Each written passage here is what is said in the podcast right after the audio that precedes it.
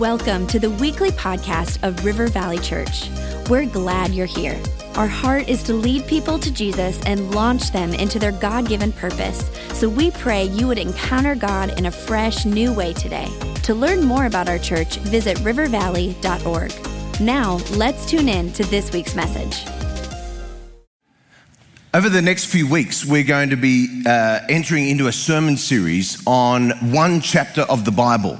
And it's a chapter of the Bible that we as a church believe that if everybody in our church just believed the promises and truths in this one chapter of the Bible, then we could literally see God fulfill his purpose in each and every one of us. And that we could actually literally change the world. And that chapter is Philippians chapter 4. But today, what we're going to do is I'm going to be speaking a message to set up that series, and I'm going to be speaking from Philippians chapter 1 so that we understand the context of chapter 4.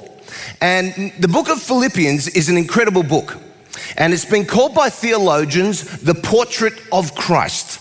In other words, it's a book that paints a picture of what Jesus looked like, who he became as he fulfilled the Father's mission, and then it also paints a picture of us as what we should look like as mature followers of Christ. In other words, after we give our lives to Jesus and we become more like him, what does that mean we should look like? Well, that those truths are found in the book of Philippians. Now, I want to set the scene for you of the book of Philippians and how it was written. AD 61, the Apostle Paul uh, finds himself in uh, Rome and he's under house arrest. So, what does that mean? This is one of the times that Paul is imprisoned, but he's not actually in a jail cell, he's under house arrest. So, what does that mean? That means he has a praetorium of guards, probably about 10 to 15 guards around him, and one of them would have been chained to him at all times. He would have been in kind of a residential house and he was allowed to receive guests, uh, have visitors. He was even allowed to preach, which I think would have been very awkward for whoever the guard was chained to him that day. Could you imagine on preaching day, they'd be like, "Oh, I don't want to like be chained next to him." The guy yells like crazy. Um, so th- this is the Apostle Paul. Uh, even even when he's in chains, he's still wanting to to encourage people. Just an amazing man. Well, the church in Philippi heard about the Apostle Paul being in Rome in chains, and they figured that he must have some needs. So they sent one of their best leaders, and his name was Epaphroditus. And they said to Epaphroditus, What we want you to do is we want you to go to Rome and take this financial gift to Paul to let him know that we're behind him, uh, we're Paul fans, and that he's not alone, and that we're going to help whatever needs he have financially, we'll take care of them. And so Epaphroditus comes to Rome and gives the money to Paul. Paul's overwhelmed, but then something really kind of like sad happens. Epaphroditus gets really, really sick to the point where they think he's going to die. And, uh, and he kind of teeters on death, and then they, they nurse him back to health. And eventually he gets to the point where he's ready to now go back to Philippi. So the Apostle Paul writes a thank you note to the church in Philippi saying, Thank you for sending me Epaphroditus. thank you that, that he's going back to you healthy. Uh, and thank you that you, you've, you've helped me get through what I need. And that thank you note is the book of Philippians. That's what the book is. So, with that, let me read to you from Philippians chapter 1, verse 3 to 6. I th- this is the very first chapter. I thank my God upon every remembrance of you, always in every prayer of mine, making requests for you, all with joy, for your fellowship in the gospel from the first day till now, being confident of this very thing, that he who has begun a good work in you will complete it until the day of Jesus Christ. Now, I don't know about you, but if I'm having a bad day and I'm having a struggle day, uh, and, and, maybe for you, that means you know, you, are having a tough time at work. Maybe you, are struggling with your boss, or you're struggling with your work situation, or the, the company that you're running, whatever it might be, you're having a tough day. And in the middle of that tough day, maybe in the middle of a meeting, you get an encouraging text message from somebody. Somebody sends you something. Maybe it's a Bible verse. Maybe it's just, hey, just praying for you today. And it just lifts your spirits, doesn't it? It just kind of lifts you up. And you're kind of like, I can get through this. I can, I can do this because there's somebody else on my side. There's somebody else praying for me. Well, I can only imagine the church in Philippi reading this thank you note that they see is about five or six pages long. And they, the very first page in the first couple of sentences is Paul saying, I thank my God for you every time I remember you. I can only imagine the anticipation that they had about what else was going to be in this letter. I mean, it would have been just absolutely incredible because Paul starts off by saying, Every time I have a conversation with God about you, I give thanks to Him. I choose to look at the positive every time I have a conversation with God about you. Think about how we communicate. How do we communicate uh, with each other and about each other? Because I don't think it's always positive. Uh, I don't think we, we, we do that. But could you imagine every time you wanted to say something to somebody, even somebody that you're in conflict with, and you wanted to, you, you started off a, an, an email or a text with, boy, boy, we've had some good times together, haven't we? Don't you think that would change the tone of what was about to be received? If we started off by saying, I'm just, I'm thankful for you, man. I'm just so thankful for the times that we have had. Uh, when, we, when we pray for people, do we say that? When we're praying to God about somebody, do we say, God, I'm so thankful for what that person is in my life? I don't think we do a lot. Because I think a lot of times our prayers to God about other people are usually about two things complaining, God, I can't believe that this person is doing this. And then we say, God, I wish you, you would just change this person. God, could you change? And usually what we mean is, could you change them so I like them better? So it's a very selfish prayer. I think we could really have a massive impact on the people around us if we would start thanking God upon every remembrance of them. Listen, if you're in conflict with somebody today, if you're in the middle of a situation right now that's very difficult, can I encourage you? Thank God for that person. Now, I'm not saying thank God for, uh, for what they're doing to you. But thank God for them giving you the opportunity to grow spiritually. The opportunity for you to be sharpened in a very difficult circumstance. And I think if we had that mindset, then we could approach the circumstances of life, like the Apostle Paul, who was reflective of Christ. Everything about the Apostle Paul paints a picture of what Christ looked like. Why? Because if there was no Paul and all we had is Jesus, do you know what card we'd play all the time? Well, he was the Son of God, he had no choice. He's Jesus. Come on, let's get. No, no, no. The Apostle Paul started off life as a murderer, the worst of the worst, and yet lived a life as a reflection of Christ and got to a point in his life where he was able to say, I have finished everything God asked me to do. So if you've had a bad start to life, you can still finish. And that's the promise that you have to have. But to do that, we have to be a little bit like Abraham Lincoln. And I'm not meaning that politically. Uh, what I mean is, when Abraham Lincoln was asked, uh, How do you deal with enemies? He said, If at all possible, I try to turn them into friends. Imagine that. Imagine if that was your mindset. If at all possible. Yeah, I mean, if it's possible, I'm going to do it. Do you know we hurt Jesus all the time, and yet he constantly remembers us in a positive light? All the time, we hurt Jesus. Can, let, let, me tell you how we hurt Jesus, okay? And, and some of you need to hear this. I know it's tough, and I know it's kind of like me giving you a smack, but you need it, okay? If you're doing something contrary to the Word of God, directly opposite to the Word of God, you are hurting Jesus. If the Bible says don't have sex outside marriage and you're doing that, you're hurting Jesus. If the Bible says to honor your mother and father and you are not doing that, you're hurting Jesus. Yet, Jesus says, I choose to remember the good things, even though you hurt me daily. Well, if Jesus can do that, we can do that for other people. That's the example that Paul was talking about. Then Paul goes on to say, Whenever I pray for you, I do it with all joy. Now, he's not talking about a natural happiness, he's talking about a supernatural joy.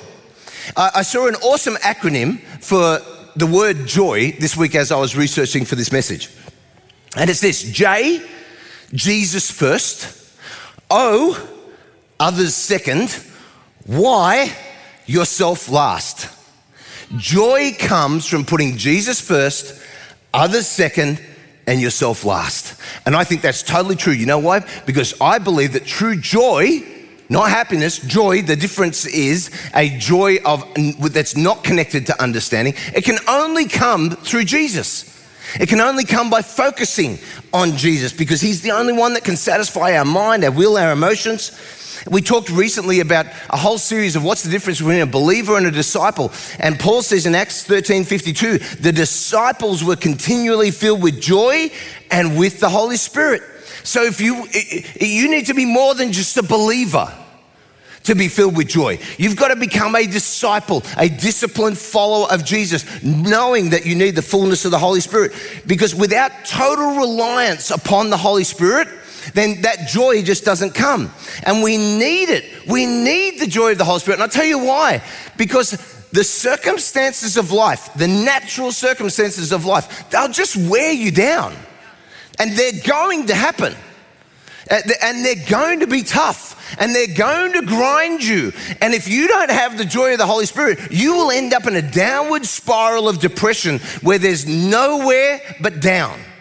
And the only thing that can lift you up through that natural toughness of life and circumstances is the supernatural joy of the Holy Spirit. Paul, Paul had this. Paul's telling them this as he's chained to a guy under false arrest. And he's saying, Man, I thank my God. And you know what? I do it with all joy. What an incredible mindset Paul had. You know why? Paul was a passionate man.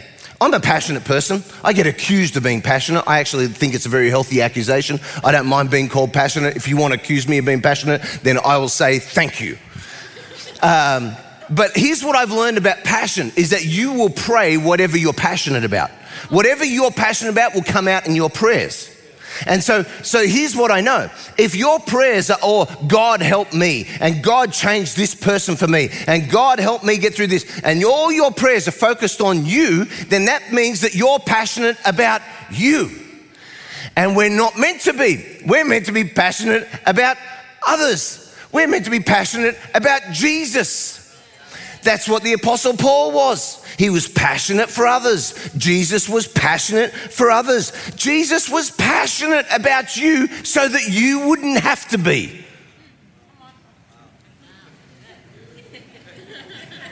Let it sink in. Paul then goes on and says in verse 5, he says, Because of your partnership in the gospel from the first day till now, do you know what Paul was acknowledging to the church in Philippi? He was acknowledging that they were not spectators. He was saying, I thank my God that you're participators. We're in the game together, and I'm so glad that you are in the game with me. And he was saying, you know what? There's, there's, a, there's an incredible power to having a common goal. Do you know a common goal and, and uh, unity can be used for good or bad? We, we see that all the time in the world. A group of people get together, they can either have a negative agenda or a positive one, but there's power in getting a group of people together. And the Apostle Paul was saying to the church in Philippi, Hey, I'm thankful that you get that and that we're on the side of the cause of Christ. That was the cause that united them. That was the mission that they were all focused on. That's the mission we should be focused on. We should be focused on fighting for the gospel, fighting for Jesus. Jesus' mission was to die on a cross. Think about that. Why? So that you and I could be re- reunited with God. Jesus' mission had nothing to do with himself. Not a thing. His mission was all about you and the Father. So, to be like Jesus, we have to have a mission that's on others meeting the Father. That's what the Apostle Paul was saying here to the church in Philippi. You get it. Thank you that you get it. See, John 6, 3.16, it's a verse that pretty much everybody knows, even if you're not a Christian, you know John 3.16. For God so, let's say it together. For God so loved the world that he gave his only begotten son.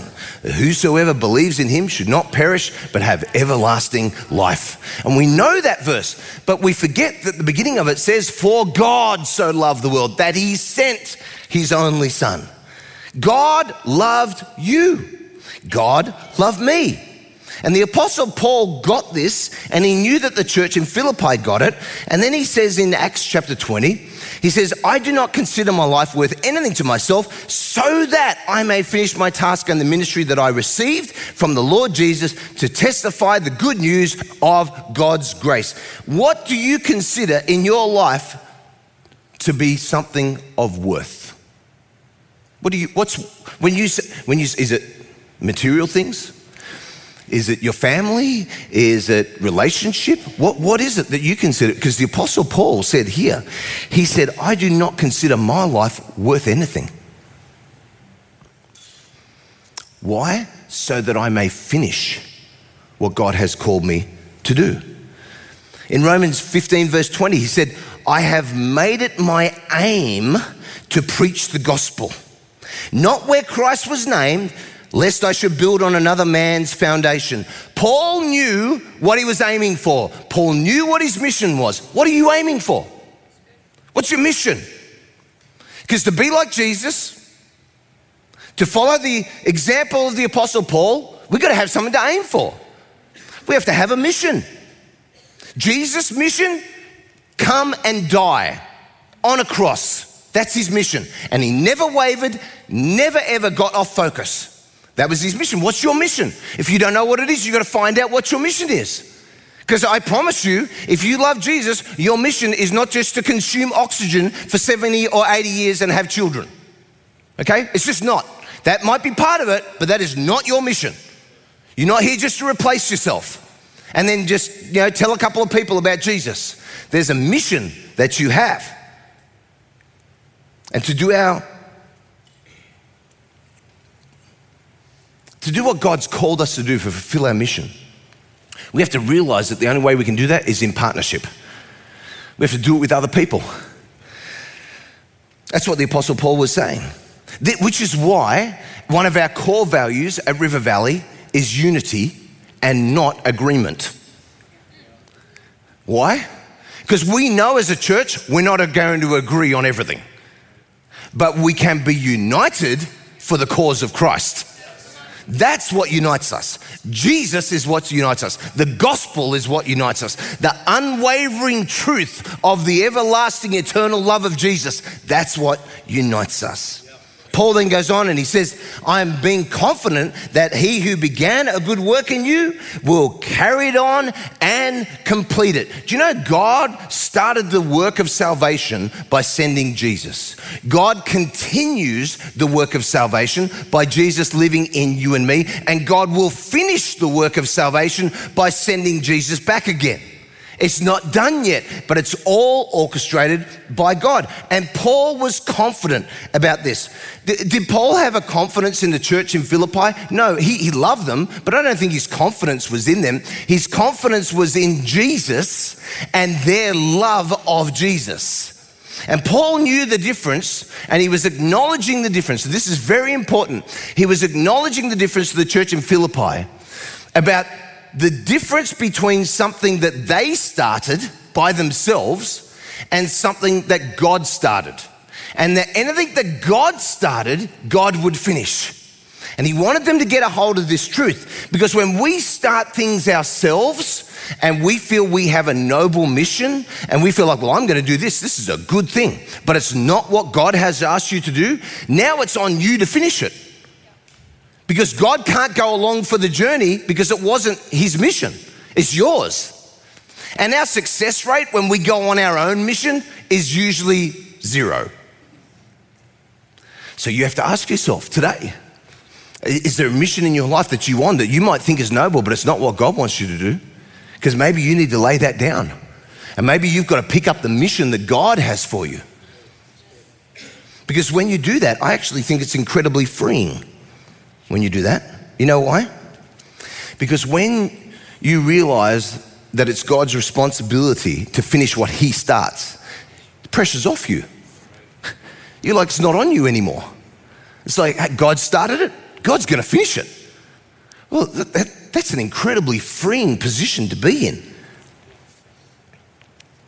But here's what happens is that we forget how much God loves us. Jeremiah prophesying in chapter 31 in the Old Testament, speaking in the first person as God, he says, I have loved you with an everlasting love. God has loved you. Some people need to hear this this morning. God has loved you since before you were born. You need to understand that. He's loved you. And yet, you and I, we're born physically. You know, the first thing we do when we're born physically is we start running away from God. It's like in us, it's the sin nature to want to run away. And, and, and you know, so why little kids, the first thing they go, no, no. You know, uh, would you do this? No. And then we have to bring correction, however that looks like in your home. Some of you need some correction on how you correct. That's another sermon. but you know what happens is we're faced we're confronted with the gospel message. We're confronted with the love of Jesus as we're running away from the everlasting love of God. And then all of a sudden we're confronted with it. And as we're confronted with it, uh, we realize that we can't make our own way back to God without Jesus. So we accept the free gift of salvation and we say, Thank you, God. And then we begin a life with Jesus. And guess what happens when we begin a life with Jesus? It's really tough. It's really hard. And all of a sudden, we start going through life and we're like, I didn't think it was going to be hard. I thought it would be easy now that I've given my life to Jesus. No, no, no, no. You know what it's called when you go through a very tough time and you love Jesus and you come out the other side with a stronger faith? Sanctification. That's what being sanctified is. Now, I don't know about you, but I, I went through some sanctification uh, all day Tuesday this week, uh, Thursday from about 1 p.m. to 5 p.m., pretty much all day Friday, and most of Saturday morning, I was being sanctified.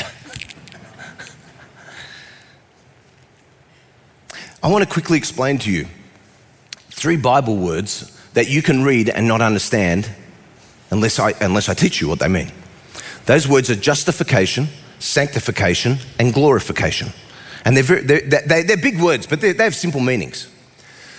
When you accept Jesus Christ as your Lord and Savior, you experience justification, which means your sin is now gone and it's just as if you had never sinned. As you go through a Christian life and you go through difficult times, and you come out the other side with a stronger faith, you experience sanctification. When Jesus comes back and we receive our new heavenly bodies that will last forever, we will experience glorification. And that's the reality of how we experience what the Apostle Paul was talking about to the church in Philippi. So, what does that mean? That means that if you're here today and you've accepted Jesus Christ as your Lord and Savior, and you are still breathing, then you are still being sanctified. No amens. Not one. Deathly silence on sanctification. Nobody's loving sanctification today. Everybody's like, can't I get through this without some sanctification? No, you can't. It's the only way to become more like Jesus. It's the only way. And I can tell you that the good news is that if God is not finished with you yet and you are still being sanctified, then there is a great hope for your future.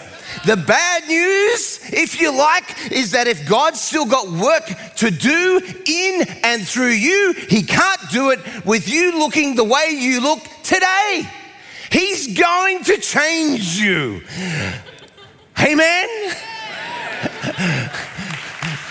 see, see, there's a reality to us as humans. We don't like it. We don't like it and we wish there was another way. And we're like, why? Why has God got to change me? Why can't He just use me? I'll tell you why. Because He can't achieve His purposes in you unless you and I look more like Jesus. See, the only way that God can finish what has started is for you to look more like Jesus. The only way for Him to make full the things that are empty in your life is for you to look more like Jesus. The only way for Him to make whole the things that are partial in your life is for you to look more like Jesus. The only way for you to feel adequate when you feel like you're not enough is looking more like Jesus. The only way for God to fix the broken things in your life is for you to look more like Jesus. The only way for you to be healed when you're hurt is for you to look more like Jesus. And the only way for God to make permanent the things that are temporary is if we look more like Jesus. And God, I promise you this, will never start anything in your life and then abandon you. He will not. The Apostle Paul made sure that the church in Philippi knew this. You know, David learnt this lesson more than a thousand years before Jesus took a step on this planet. David the psalmist wrote in Psalm 57 I cry out to God Most High, to God who fulfills his purpose for me. God has been fulfilling his purpose in people's lives before Jesus came, when Jesus came since Jesus came. And until Jesus comes back, God is going to be fulfilling his purpose in our lives. And if you love Jesus and you're being sanctified, then thank him today that you and I, you know what we are? We're a work in progress. Who's happy to be a work in progress today? I'm happy to be a work in progress. Uh, I'm glad I'm a work in progress. I'm glad that God's got more to do with me and He's got more to do with you. But He can't fulfill His purposes in your life unless you give your life to Him. And after you've given your life to Him, then you have to say, God, I'm ready to begin the process of sanctification. I know I'm not going to like it, but I'm ready for it. But what I want to do is, I'm going to pray here and then I'm going to ask Pastor Drake to come up. And He's going to give you an opportunity this morning to actually start a life with Christ. Because I, I, I want everybody in this room to know this. Please listen to me. Please, please.